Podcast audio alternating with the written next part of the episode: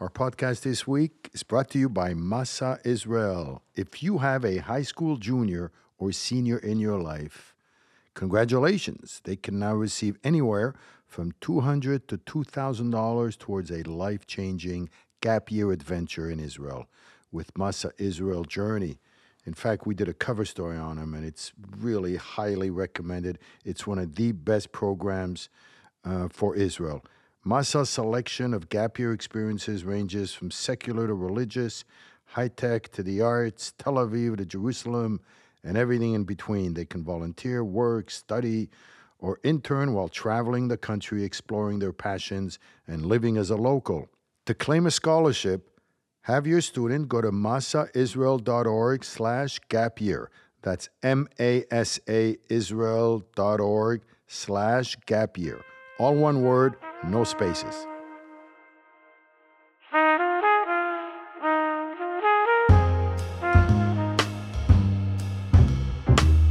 This is David Suissa. Welcome to my podcast. And today we're going to talk about food, food, food, one of my great life passions, with author Paula Shoyer from DC. Welcome, Paula. Great to be here. So, what is it about food that holds our attention uh, like nothing else in the world? I, I'm always thinking is food something that just fuels me to, for living, or is food, uh, uh, I'm sorry, is food an indulgence? Is food an expression of my mother's love? I have this complicated, deep relationship with food that I have for nothing else. What is it about food? Well, it's not just about the food because so much of food is really about people and it's about sharing and it's about memory and about experiences that we've had in our life, whether they're in a grandmother's kitchen or a meal you remember on a vacation to Italy. Those memories are so powerful and they stay with you in a way that going to a museum that you've seen somewhere 30 years ago you may not remember. I have this crazy memory for food. So I remember so many places I've been to, meals that I've had. But for me, it's as a Jewish cook, it's all about, you know, my parents, my grandparents, our culture, and kind of keeping those traditions alive through food. So I think our relationship with food is multifaceted. It's about kind of the actual physical experience, you know, what it feels like in your mouth, how it tastes, the smell, the beauty of the presentation of the food. But the food tells a story. And I like to say sometimes that for Jewish people, food is this great trip down memory lane. And it's almost like when you experience food that brings you back to your ancestors and to these memories, it's like this hug from the past. Well, you know, my I have memories of my mother making harira in Casablanca, and I have memories of my mother cooking uh, chicken dinners on a very cold night in in Montreal and it's hard for me to just separate the food from my mother. And I know that you know we were like hard pressed immigrants, and I remember she would like have all the kids eat first before she ate, and her chicken always tasted fantastic because she used saffron. and That's it's great ingredient. And you know she did tiny, tiny, tiny kitchens, and she would make these extraordinary meals. And now when she comes to LA and she sees these huge kitchens uh, she's almost overwhelmed. But you're so right. I mean, food and memories. I once heard something about soup, how soup in Eastern Europe had like this very emotional kind of connection that Jews had with, with soup. Um, and there, it's hard to separate. Well, soup was also about poverty. I mean, it was right. about taking a small amount exactly. of ingredients and finding ways to feed more and more people. So it was, it's like at its most basic kind of element, soup is so nurturing, you know. There was a scene in uh, from a documentary in the Warsaw Ghetto, and they had that soup kitchen and how they would have to add water. So you're so right. There's so many kind of levels, and here in today's world, food has become also a opportunity to express your sense of you know organic connection to the land. It's also a source of uh, uh, health and nutrition. So we, we focus on a more prosaic aspect of food. But it's also about comfort because, mm-hmm. you know, I'm a pastry chef by training. And so I'm a baker at heart, even though, you know, I can't live on chocolate babka every day of my life. I have to eat real food and serve my family meals. But um, the idea of comfort, especially for Jewish people, is like we give people food, we bake for people when somebody dies, a mm-hmm. baby is born, celebrations, birthday cakes. So it's such a part of, you know, kind of how we interact with each other and how we take care of each other as a family, as a community. Yes, and and counteracting this this emotional comfort idea is this sort of wave of new knowledge that you have to be healthy and that bread, for example, is now the big enemy because it's a simple carb that gets digested like sugar. So there's this kind of unemotional, rational sort of uh, tsunami of information that has kind of taken the emotion out of food in a way. You know? It's hard because there are so many forces kind of Yeah. coming at you in different directions and we want to be healthy but we want to eat we don't want to give up our favorite foods and you know one of the reasons i wrote the healthy jewish kitchen cookbook was that no one's ever going to convince me to give up challah and give up rugelach and give up the foods that I love that make me so profoundly happy. And I don't want like a new generation of cooks and Jewish people to say, well, I can't eat those things anymore because they're really bad for me and somebody's saying they're bad for my health. So I feel like by making them more nutritious, I'm, I'm saving them from extinction. And I mm-hmm. don't want people to not eat certain things. You know, there's a two schools of thought when it comes to the Friday night Shabbat table. One school of thought, my brother, very traditionalist, he wants the exact same meatballs with celery and peas, the exact same Moroccan fish, the exact same, you know, uh, um, eggplant salad. That for him is his Shabbat experience, which is nothing changes, and that's what I look for forward to every Friday night. When I came to California, I met these people who would do like a Mexican Shabbat and an Indian Shabbat, and they would use the Friday night Shabbat table as a place of renewal, re- experimenting, and rejuvenation. And I see, I see a place for both. I agree with you Yeah. completely. Although for a long time I was more like your brother. I wanted to serve the trendiest, the coolest, the most interesting, the newest cookbook recipes. But once I became No, no, my brother was a traditionalist. Oh, he was the, the traditional. exact oh, the same, same, thing. meatballs. So yeah. so so the California style of Right. you know always having something trendy like that was me for so long. But I actually have moved more towards the traditional because if you don't serve your children some of those classic Jewish foods, then they don't know them. So I feel like for holidays, for Rosh Hashanah, for Pesach, Thanksgiving. There are certain dishes that are always going to be on the table and the Yeah. same recipe every single year. So when they taste this anywhere the rest of their life, it's going to bring them right back to my table at that holiday. We have a running joke in our family. If uh, you know a chicken on Friday night cannot be a Wednesday night chicken. It can't look like what you had during the week. It's got to have something a little special at the holiday My table. My mother only cooked chicken on the bone on Shabbat, and chicken during the week it was always like cutlets, schnitzel. yeah, It was like chicken on the bone was like a special thing only for Shabbat.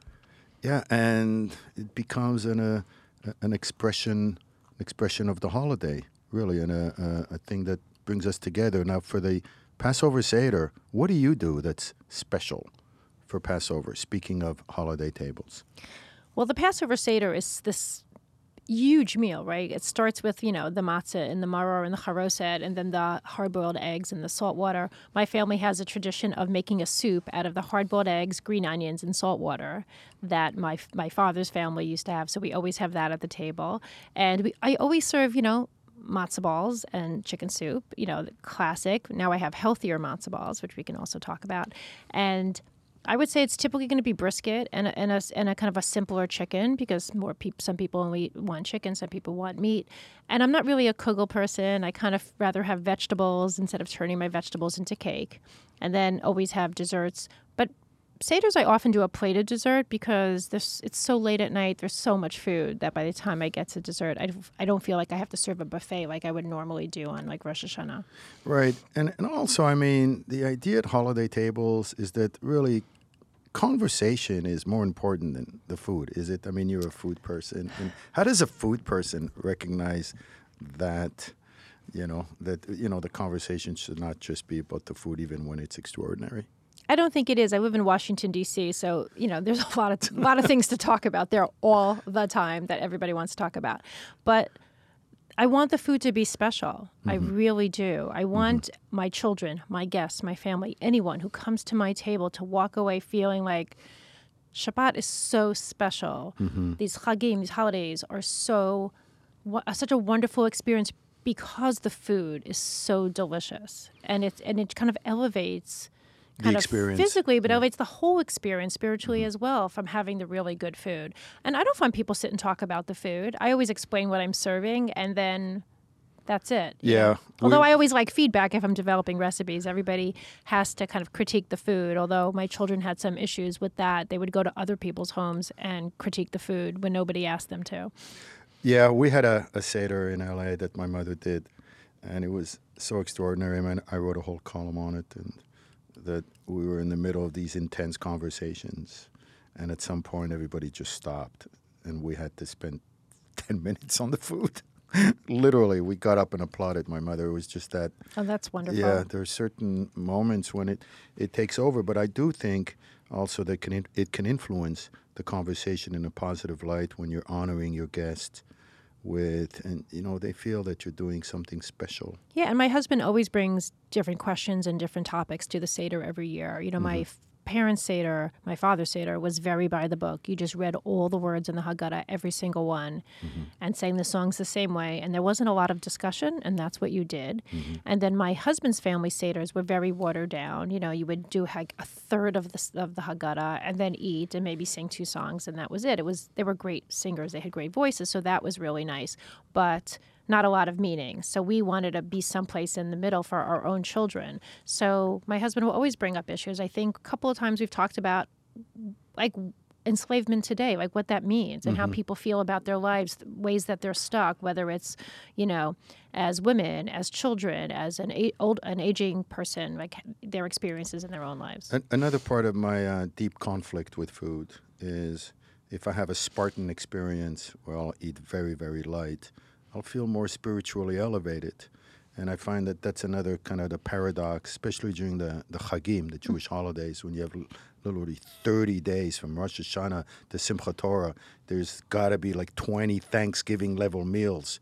Pretty much. Which is an enormous amount of heartburn and, and calories and so forth. And I, I wrote about this once, and I said sometimes the quantities become so much, this I, this intent, this you know well-meaning intent to honor your guest, kind of goes over the line, and then you know you, you can't move, and Well, there's something unspiritual about that. I agree. So that's why uh, my approach is that you have to kind of balance out the traditional heavier food with lighter dishes as well. And that you can't have every dish be so heavy and so potato, kugly heavy at your meal, coming from an Ashkenazi background. So, like in my last book, I had a lot of I have a lot of room temperature vegetable side dishes, like uh, charcoal grilled cauliflower and a grilled eggplant with all different dressings on top of them. They're room temperature. They're just vegetables, like very simple served with heavier brisket and meat. You have to come cook in our kitchen. I'd be happy to. Yeah. I'd be happy to come cook with you, and Great. you can teach me some great Moroccan. The one I what I want to master is Moroccan breads. That's the one thing I Oh. haven't gotten to yet. Yeah, my mother's a champion. Oh yeah. that. Okay, Yeah. we'll get her in the kitchen Right. with her. And speaking of my mother, who I can talk about all day long, you know, it, in the Moroccan tradition, uh, it's how many meats do you serve that shows how much you honor your guest. Meat is still seen as this incredibly elevated, uh, you know, item. So if you have like chicken, meatballs, veal, brisket, and lamb, and so forth, that means you want your kid to marry their daughter. Haha. Uh, yeah, I usually just- go for two. I'm usually Yeah. like a red meat and then a chicken or a veal or a turkey. Although I have to admit, last Shabbat I served four main courses. One was vegetarian, but it was like a turkey, a beef, and a cholent, and it Mm. Was a you- little over the top. Yeah, you you had your Moroccan moment. I had there. a Moroccan moment. Yeah. So um, last year, we decided for Passover at the, the Jewish the Jewish Journal that Passover is the is the time of year where everybody complains about what they can't eat, right? This idea of restraint and sacrifice and the the missing of obviously of the bread and so forth. So, and for Ashkenazi Jews, rice too. And then we decided that the the one thing you really can eat at Passover is vegetables. So we decided to just, for our food issue, to celebrate vegetables. We turned Passover into the vegetable holiday, and we had our food writers give us their all-time favorite recipes of vegetables in a way. So that's kind of the liberation, if you will.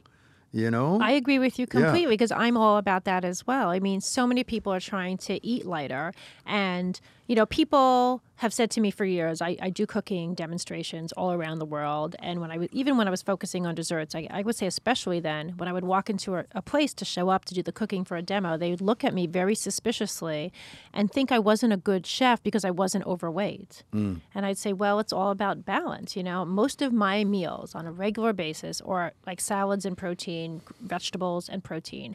I don't eat a lot of rice. I don't eat a lot of pasta. I don't eat a, lots of breads because I know there's a Shabbat meal coming up. There's a holiday mm-hmm. meal coming up.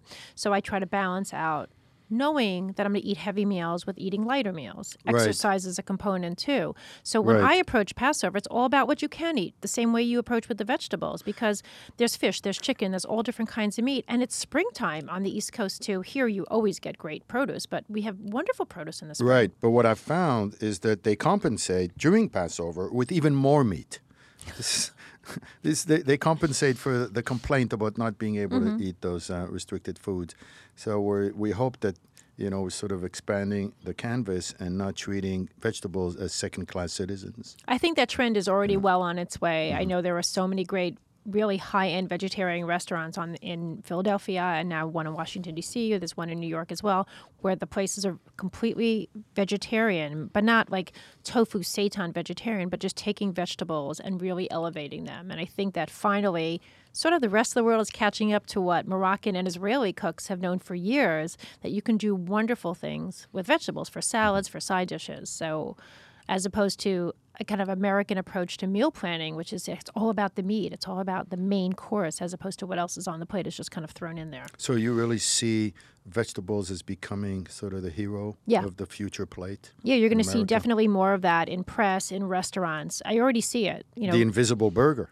there you go. Yeah, and w- how do how are you seeing the the Jewish world uh, adapt to this? I know that you know I'll go into any typical yeshiva, and the food is really not very healthy, uh, and just the fact that it's kosher is hardly enough. Well, it's interesting. You know, I'm part of a kind of kosher food blogger community, both on Instagram and Facebook. And and most of the time I see my friends posting reasonably healthy things, but people don't want to give up their sausages and salami and they throw that into everything. And I know that there are certain communities like these yeshivas where you know, and I've seen recipes coming out of these communities. Salad dressings with a half a cup of sugar. Every meat dish has soy sauce, ketchup, and brown sugar in it. They're eating kind of like people were eating in the 70s, and that hasn't changed at all. Mm-hmm. So I always feel like I still have so much work to do in kind of getting into these communities and getting them to kind of look at, add more vegetables to their meals. That cholent and kugel, and potato kugel is not a meal. Yeah, the Cholent they cheat with ketchup. I mean, I know all the tricks. It's I always feel cheated when something tastes good and I found out, wow, they put a lot of sugar in it. Right. And you don't need you don't need to do that. My my new trick with cholent is I throw in sweet potatoes Uh-huh. instead of white potatoes, and the sweetness of the sweet potatoes kind of changes the taste of the whole thing. So it's really good, but it has that little sweetness. in Sounds like uh, my my mother's cholent. Oh, really? yeah, lots of sweet potatoes. Um, so Here I thought I was being original. no, you're not. You you are. Uh, I do want to uh, offer you to send us something for our Passover food issue, like your all-time favorite vegetable dish, because we're doing it. We're doing it again this year. Oh, that's I great. I just want to celebrate. What is your all-time favorite vegetable dish? Among many. Among many, I would say my favorite recipe coming out of the Healthy Jewish Kitchen is my mango coleslaw.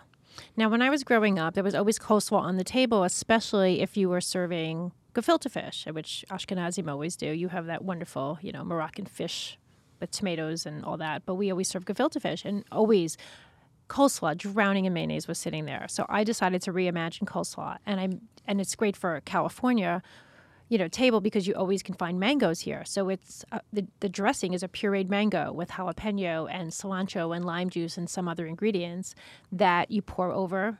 You know, cabbage, and it's so great because it's great with it's great with anything you want to serve. It's great with gefilte fish. It's great as a side for any kind of meat or schnitzel, chicken, whatever. So I would If say somebody wanted to get that recipe, which website can they get it on? that recipe it's a it's a lot of places online. I think All you right. can even Google mango coleslaw Paula Shoyer and find it, but I will give it to you so you can have it. We will I- put it right now. I'm making a deal right now. I- it's going to be in our Jewish Journal food issue for Passover. especially like and and if you're you know during the year you're making fish tacos, any kind of fajitas, ta- it's just a great coleslaw. So, Paula, you know, uh, you were an attorney You graduated from uh, law school. You went to Brandeis. Mm-hmm. You were on your way to becoming a high-powered attorney in Washington D.C., and then something happened along the way. So, what happened along the way was that my husband, Andy Shoyer, was sent by the U.S. Trade Representative's office to Geneva, Switzerland, where he was the legal advisor to the World Trade Organization. So, we moved to Switzerland for four years. I had a job with a Jewish organization that dealt with the treatment of Israel at the UN and still kind of practicing law, but overseas. And then two years in, I had my daughter Emily and just decided that I didn't want to work those hours anymore. And I was in Europe and I loved to cook since I had my easy bake oven when I was five years old and spending time in my grandmother's kitchen in Brooklyn watching her cook. I just always loved to cook and bake, but never imagined that that was actually a career. So I go to Paris where a friend was living and I did some cooking classes. I did a week of dough, a week of chocolate, a week of petit fours, tarts, and cakes, and I learned how to bake French pastries. Came back to Geneva, people asked me to bake for them. And then they insisted on paying me. And then a few of the Jewish women's organizations asked me to teach cooking classes for them. So the next thing you know, I've got a catering business, I'm teaching cooking classes. And when I came back to the US with two kids, I started teaching cooking classes in my house edited somebody else's cookbooks, decided to write my own. And then it took me five years to get the first book, The Kosher Baker, published. And then I had the health, the Holiday Kosher Baker, and then my two food books, The New Passover Menu and The Healthy Jewish Kitchen. So, not a straight line, nothing really planned. Oh, I was going to give up being a lawyer. I just and and even now like different opportunities come my way and i just love being in the food world it makes me so happy to make other people so happy Uh, So that was in the mid '90s, right? That Yes. you went to. So you're looking at 20 plus years. yes That you've been immersed in the food business, but your original training was on baking. How did you add on this additional component that's uh, on everything else? Well, if you're a person who's developing pastries and, you know, babka, ragala, cakes, cookie recipes all the time, and that's what's sitting on your counter every single day, you start like eating kind of lighter and homemade natural food to kind of balance out the calories. So I always had food recipes. Most of them were basically in my head for years. I was still teaching food food classes occasionally when I did demos, but mostly it was all about desserts. You know, because they were like, "Oh, the kosher baker's coming. We're doing desserts." But the reality is, I had all these food recipes. So when my publisher asked me to write the new Passover menu cookbook, I literally took all the recipes in my head, never had measured them out. The recipes I make every Shabbat, the recipes my kids love, and I basically put them on paper and called them the Passover recipes. And so it was kind of like, okay, write a food book, I'll write a food book. And then, but the healthy Jewish kitchen was basically from scratch. I base, I came up with ideas, just kind of reimagining food from my childhood, reimagining Jewish favorites like challah and rugelach, more whole grains, less sugar, trying to find a way to make that those favored favorite recipes of our of our community just a little bit lighter. Do you have memories from your childhood that uh, sort of planted the seeds of your deep bond with food? So my grandmother was the great cook in the family, and I would go to her kitchen in Brooklyn and watch her measure ingredients with her hands and bake these beautiful cakes and this rugelach drowning in powdered sugar and her brownies and her stuffed cabbage and her meatballs. I would and blintzes all year round. Stuffed cabbage is a special place in Ashkenazi people's hearts. it really, d it really does. There's something about stuffed cabbage. We just love it. I have a recipe for it in my Healthy Jewish Kitchen book, but I made it lighter with brown rice and ground turkey versus beef and white rice. Mm-hmm. But I, d- I am getting ready to publish the classic one, which is great. So I would watch my grandmother cook.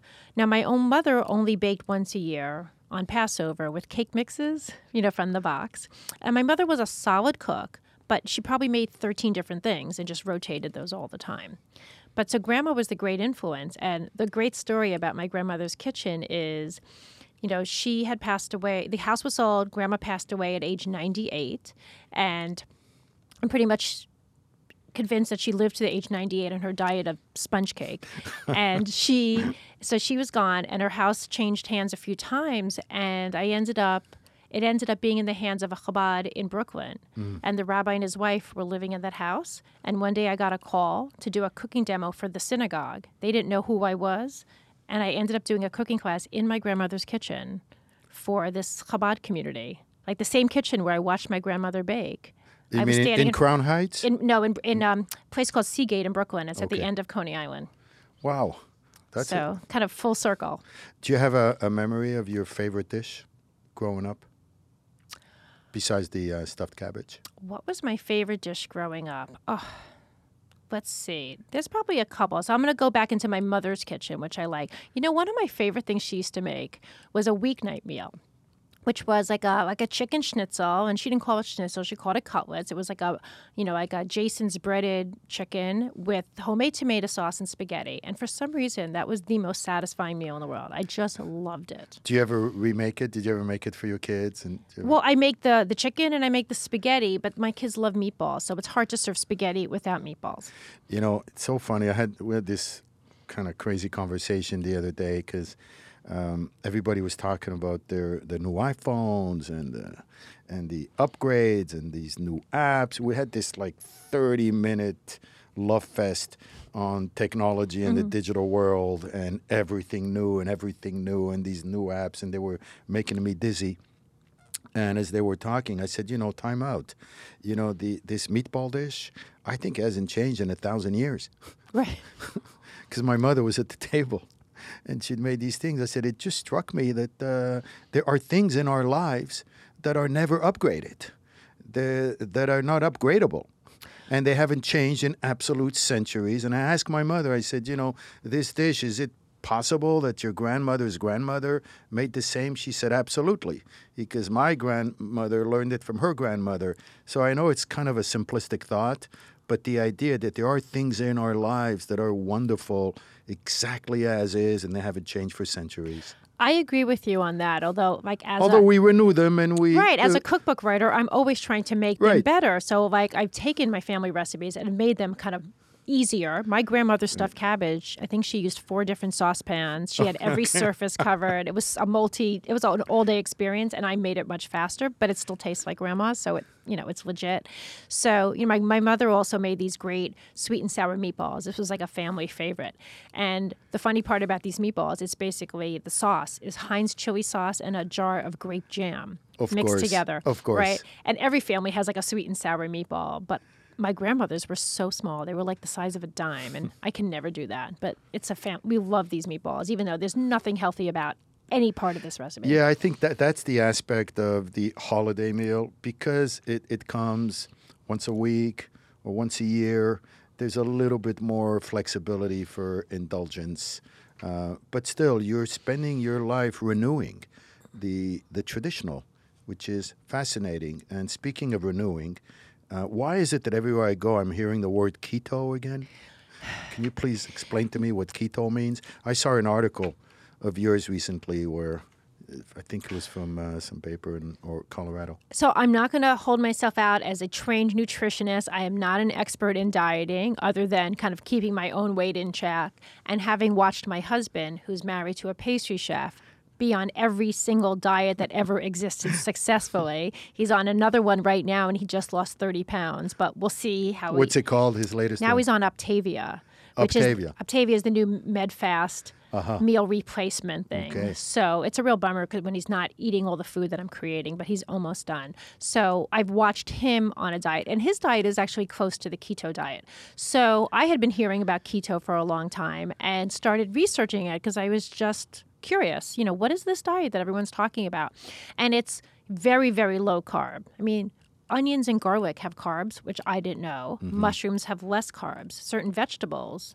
So in mm-hmm. keto, vegetables that grow under the ground have more carbs than vegetables that grow above ground. So you're trying to stay on this diet so you get into a state of ketosis where your body is burning fat mm. because there's no carbs coming in, so it's mm-hmm. burning fat, and people lose a lot of weight on it. And How is that different than the Atkins? Oh, there. Each one of the diets has like a different chemistry. Okay. You know, like some of them are no carbs at all. Some are lower carbs. All very different. Gotcha. I've been on a couple of different diets uh, off and on over the years myself, and I take pieces out of each one. I'm And- really good at moderating myself. And keto is super low carb. yes, super low carb. And I started thinking about Passover coming up and the fact that people don't want to blow their diets on the holiday. So maybe if there's a way to kind of create delicious recipes that fit within the framework of keto or Whole 30, another popular diet, so people kind of lighten up their holiday meals just a little bit and not feel like they were like you're describing that overindulgence of so much meat and so much food and kind of kind of chill it a little bit you know like yes it's all going to be delicious and wonderful but let's have a, a brisket that's a lighter in carbs let's have a matzo ball substitution and do keto matzo balls so that Meanwhile, the the matzah itself is all carbs. Of course, so you're going to have to eat that anyway, kind of halachically, you have to eat some matzah. But if there's other food you could eat during the week, instead of making matzah Okay. pizza, you could eat something, you could have Gotcha. vegetables, you know, something better, you know, salmon. with- Cauliflower uh, crust or something. Oh yeah, cauliflower is very big because I feel like people spend so much time re-engineering kind of food so that you don't have to miss anything Right. on Passover. Have you ever been in Israel for Pesach? Yes. Okay, so you don't even know you- it's Pesach in Israel. You you don't don't. even know. You're having hamburgers on a bun, and you you're having kidding? Yeah, paninis and pasta. In. Tel Aviv, they're making pancakes right on the street. But there's remember. kosher for Passover places that are Right. making the rolls and the pizzas and the pastas, and they are delicious. And you know, I peop- always thought that uh, uh, that that went against the spirit of Passover. These new rolls that I know you're not like bread. alone. My feeling is, I, I'm happy to eat those things because I'm still like, you know, these are the rules. I'm just following the rules. right. You know, Right. in the spirit of Passover, I'm still going to eat matzah, still get that mitzvah, I'm still having a seder. But during the week, I want to enjoy my food and not feel, you know, You know, it's funny when it comes to diets. You know, one of the uh, conventional wisdoms is that uh, they keep changing the rules. Uh, this is good. Now this is good. Now this is Oh, bad. this eggs is, is a great example. Right. Eggs are bad, eggs are good, eggs are bad again, yeah. Fat and blah blah blah. But still, throughout all of these gyrations, isn't it fair to say that vegetables are always great, and broccoli and spinach and, and all that kind of stuff? Nobody ever said those were bad, and- and that's what I tell my kids all well, the time. yeah. Well, some diets are telling you some vegetables are better than others. Which ones? Um, so I guess the keto goes by the above ground and below ground thing. So like carrots and sweet potatoes and squashes aren't as good as the cauliflower, the broccoli, the mushrooms, things like that. Right. Yeah. It's just, you know, a different way of looking at it, you know. But for me, like my whole adult life as a chef, creating recipes all the time has just always been about, you know, kind of exercise. I became a runner about five years ago, and that really helps. And, you know, eating like some lighter meals, knowing that I've got a babka in the oven that has to get eaten. You know, I went uh, I went to a head of our kids' school years ago, and I spoke to him about nutrition, and he thought I was speaking Greek. But his argument was, if we start doing these kind of things for the lunches, they're not going to eat it. So it's the classic argument, right? The I hear pizza, that all the dog, time. Classic. It goes in the garbage. We've tried giving vegetables to the kids. They just throw them out. But isn't that sort of a, a call to parents to kind of teach their kids when they raise them to develop a taste? That's what they do in? France. So what they do in France, and we're talking kids who go to like the creche, the preschools when they're 18 months old, and they're there all day, and they feed these kids lunch. So just imagine 18 month olds, two year olds sitting at little tables and chairs. Putting napkins on their laps, okay, and being served like a grated carrot salad, and then you know, kind of a piece of chicken, and like uh, maybe a, some potatoes or some rice, and then you know, or, or fish sometimes, and then a piece of cheese and a small amount of dessert. These daycares, these preschools, they give these kids different vegetables all the time, and they keep changing how they how they make them. So an American parent, if they give their kid broccoli, however they make it, and the kid says, "I don't like broccoli," the mother will never make it again. While the French approach is, okay, the kid didn't like the steamed broccoli. Let's do saute with a little soy sauce. Let's roast it in the oven. Let's turn it into a puree. Let's turn it into a soup. They keep introducing the vegetables in so many different ways till they find one preparation that the kids will like. I always call that approach leave no vegetable behind. So, and that's what I did with my children. I just kept introducing new food and new the vegetables in different ways. And there's also, like you were mentioning, for the in the French example, a certain ritual of eating itself, as opposed to just picking up something and eating it as you're walking or running to your room and so forth. Right. There's a certain reverence. Of course, kids are going to, and of course, kids are going to prefer the chicken nuggets and like you know the the pot the macaroni and cheese from the box. Like who wouldn't? You know, like it's just yummy food. But if you train your kids really early to have natural food, not anything packaged, not everything fried, and everybody's eating that food, then they become really good eaters. And getting them involved in cooking makes such a big difference. Right, and I also look at front label and back label. So you have things that uh, appear to be healthy. For example, those snacks, those protein bars, by the millions, and so many of us, you know, think it's a great healthy snack. but you read the front label and you don't read the back label.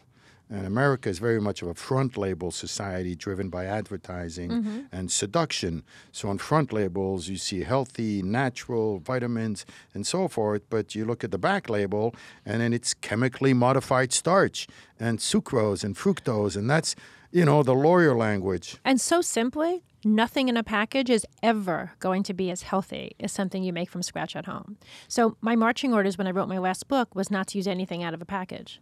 I mean, I used rice out of a package and beans out of a can, but I didn't use any sauces, any mayonnaise, any of those kind of processed things that make our lives really easy.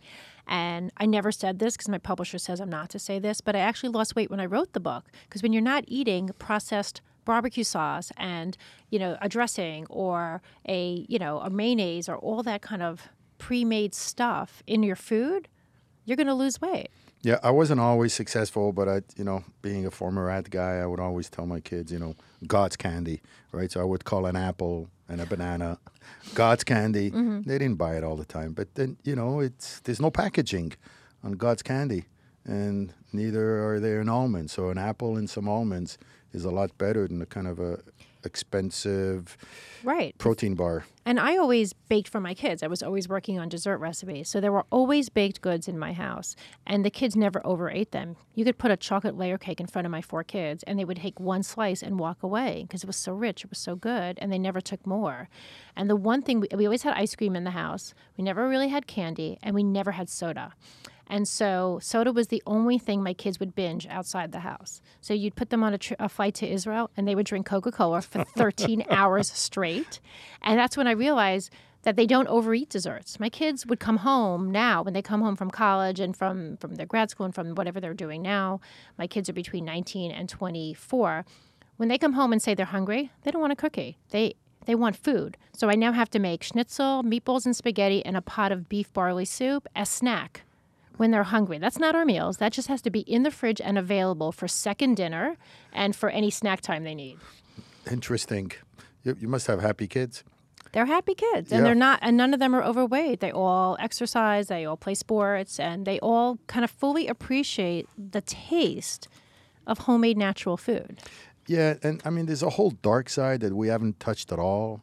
You know, the the side of uh, overeating and um, eating disorders and the obesity crisis and stuff. Uh, is that something that ever enters your your radar? I think about it a lot. I really do. Um, I have a really hard time when I see people who are obese because I have two friends who were overweight who both died of heart attacks in their 40s.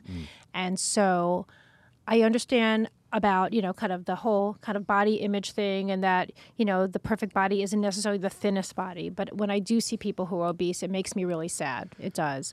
Um, it's not easy to eat less, you know, if that's your habit. It's really hard. There's so many tools out there today, whether it's diets, coaches, helpers, nutritionists who can help people lose weight. So I do think about that, which is why I love teaching children how to cook. And I've done that at Camp Vermont in Massachusetts for 12 years already.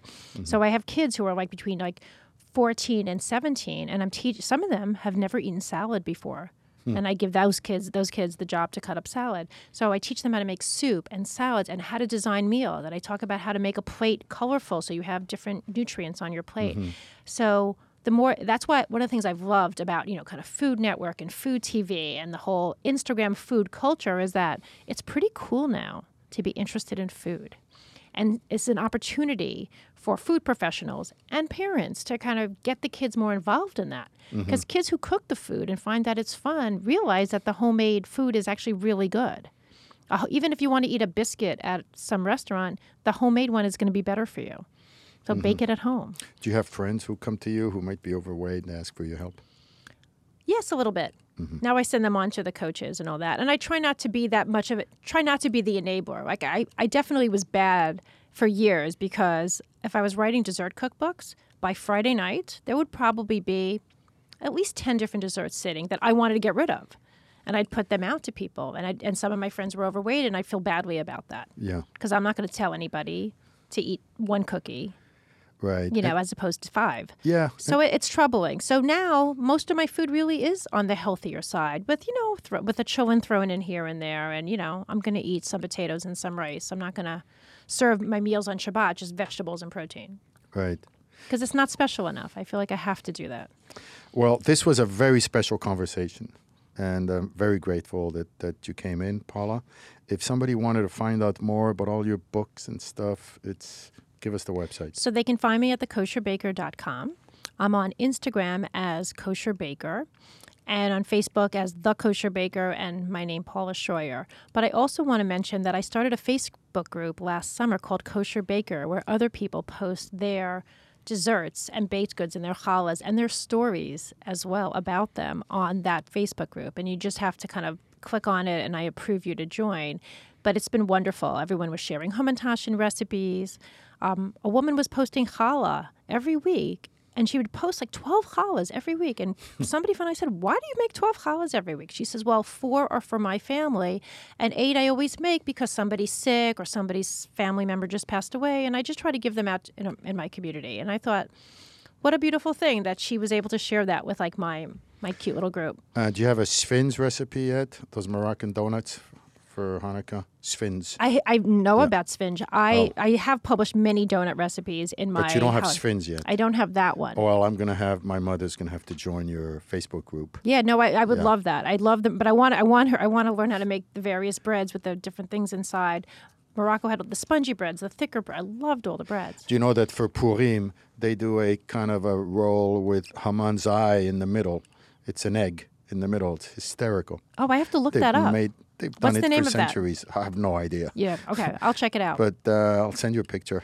yeah, really- Purim's really was really fun for me this year. I had a lot of fun coming up with hamantashen recipes, and I'm you know I'm going to continue to post lots of Passover dessert recipes. I I do pies for Passover. I do all different kinds of cakes. So it's a lot of fun for me as like the scientist in the kitchen to say, okay, fine, no flour, big deal. What else can we play with? So the nut flours, the coconut flours are really you know, fun for me. it's, it's so interesting because we have this amazing food writer called Yamit, who's the executive chef at the uh, U.S. Embassy in Uganda.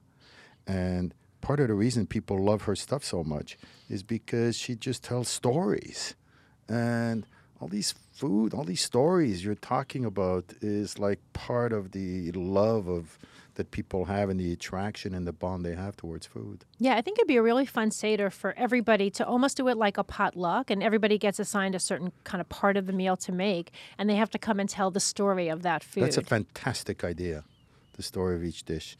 So, give me an example of when food played a deep role in your life. So, the Healthy Jewish Kitchen Cookbook, which came out in um, November of 2017, um, is very, very special to me because of the time that I created this book. So, my publishing company, Sterling, in New York, had come to me and asked me, would I be interested in running a cookbook? a Jewish cookbook that emphasized a healthy approach to eating. And as a pastry chef, I was always eating lighter food, so it, it made perfect sense. Um, but at the time I got that call, it was literally five weeks after my mother passed away from a 12 week battle with lung cancer. And I get this message, and I'm thinking, I don't know if I can do this because I was spending all of my time kind of every night and a good part of the day kind of on the sofa, just kind of grieving, eating a lot of ice cream, eating my feelings, and kind of feeling kind of down. So I wasn't even sure at first if I could do it. And then I guess at some point I realized I couldn't. How many months was this after the death? Five weeks. So, five weeks. Five weeks. So, So, like finish grieving, Shiva, finish Shloshim, and right? then and you were still. and I was still grieving. like, because I was going to Minyan every night. I'm Mm-hmm. one of those conservative women who said Kaddish for both my, you know, parents, ev- you know, every day. And I would come home from Minyan, and I would just kind of be just completely exhausted. You were very close with her. Yes, we were close, and uh, but they were in New York. I was in Washington, so it was an exhausting period of just going back and forth. I always call it, you know, being a member of the Panini generation, where you're raising small kids and you've taken care of sick parents, and you feel like that crushing sensation that the word sandwich doesn't quite fully capture. And there's now this big, big hole in your life. You, you, you can't make that call to your mother anymore. Right. And then you also feel like, okay, you're supposed to get up after some point and kind of get back to your life. And yet I wasn't quite ready to do that. But I did realize that I love writing cookbooks, and I knew I couldn't sit on the sofa forever. Like I knew that I had to move forward. And you know, as I went through the process of you know deciding to write the book and and starting it, I, I realized that it was a good idea to just do something. You know, I couldn't do nothing, and I really do love creating recipes. So I started the rest developing recipes, the first recipe I developed for the book was my grandmother's stuffed cabbage recipe, mm. and people really enjoyed like my lighter twist on that. And I would create a couple more recipes, and people really like the recipes. And working with just natural food, I started losing weight. You know, kind of that shiva heavy, you know, the shiva weight that you gain and I started to feel lighter, and my kind of whole kind of temperament became lighter. You threw away your two best friends, Ben and Jerry's, from the I house. Ha- yeah, yeah, they kept me comfortable. They kept me company for quite a few weeks, and I finally kind of got rid of my ice cream, and I was just eating what I was creating in the book, and just keeping busy really kind of helped me kind of get past the grief. It gave me purpose. It gave me kind of hope. Made me happy because I was spreading joy of food once again to other people in mm-hmm. my life and and what I did to like pay tribute to like my childhood was that I have recipes that I grew up with that I kind of reimagine and or experiences I had as a kid. I remember eating peas and carrots from a can growing up and that's and the cover recipe is grilled carrots with a pea tarragon puree like a complete reimagining of it um, so you know writing this book really saved me in so many ways and sadly, my father also passed away as the book went to press. So the book is dedicated to their memories. And I talk about foods I grew up with throughout the entire book. It's interesting how the first word is healthy. Yes. Right after while you're grieving the passing. Yeah, I mean, parents. you know, most of us who've been through Shiva realize the kind of food that shows up. Mm-hmm. And it's in mass quantities. And some of it's good and some of it's less good in New York, we were getting like vats of coleslaw and potato salad every single day, food that you can't repurpose anyway. I, I joke sometimes with people that I could do like my own episode of Shiva Chopped, where you take Shiva food and you repurpose it. I could turn any crudité into a soup. I can take roasted vegetables into a, a side dish, a, a, new thing. I was constantly repurposing all the food. Well, I'm looking here, page 45. Arroz con pollo with brown rice and salsa verde. Oh, it that's looks a special fantastic. One. Yes, we have we've had a Peruvian nanny like help us with our kids for years, and she taught me this recipe. Although I will say Betty was offended that I used brown rice versus white rice. Uh-huh. She's a total purist, but this sauce is incredible, and the sauce is also in my Passover cookbook. So we've definitely used that for Passover too, the sauce. It's I mean, in a sense, you serve this at a Shiva, you're honoring the memory of those who passed. Absolutely. Yeah. yeah, I think that people should try to, when you're cooking for people who are grieving, you know, we all want the comfort food. And so much of kind of the Jewish people approach to our foods of our past is all about that comfort food, mm-hmm. that like food that we grew up with. Some of it's a little bit too heavy.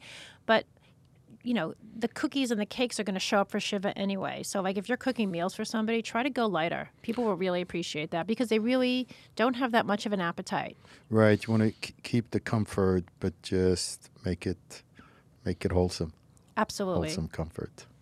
Well, on that note, Paula, uh, great to have you here. Next time you're in LA, come back. Tell your son to come to our Shabbat table. I will. I'm always happy to come back, especially since one of my kids is here now. Yes, and we'll look forward to that. Um, let's see, coleslaw. The mango coleslaw. Mango coleslaw recipe. It's just Journal. so bright and fresh. I think it's just like a perfect LA kind of food. Fantastic. Thanks. Thanks again, Paula. Thank you. Happy Passover. To you too.